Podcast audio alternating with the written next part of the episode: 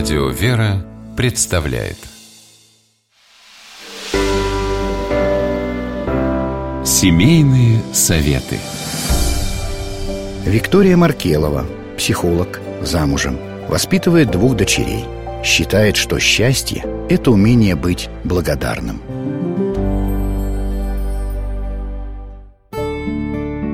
Есть мнение, что в браке люди должны друг другу, и благодарить не за что.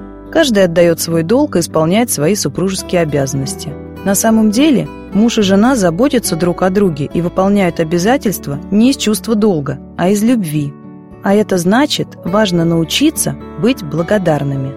Спросите себя, мое поведение с мужем, женой отличается от поведения с друзьями или коллегами по работе?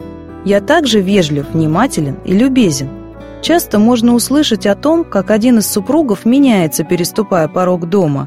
Мол, на работе он учтивый, внимательный и вежливый человек, а дома отстраненный, холодный, требовательный. Если в этом примере вы узнали себя, не отчаивайтесь, все можно изменить.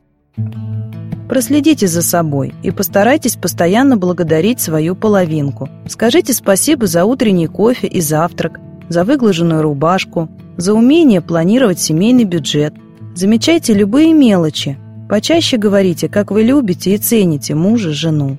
И вскоре вы увидите перемену в ваших отношениях. Они станут крепче и теплее.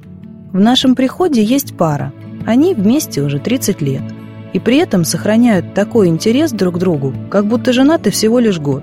Однажды я спросила, как им это удается – Глава семьи поделился со мной, что через несколько лет совместной жизни они с женой заметили, что перестали удивляться и радоваться, а все поступки воспринимались как должное.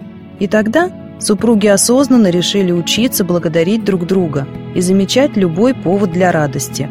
Все следующие годы они неотступно следовали этому правилу. Вот так, через благодарность, мы и научились быть друг для друга самыми важными и близкими людьми – Закончил он свой рассказ. Мы можем воспринимать заботу близкого человека как нечто само собой разумеющееся или радоваться, что Бог подарил возможность быть вместе и благодарить друг друга. С вами была психолог Виктория Маркелова.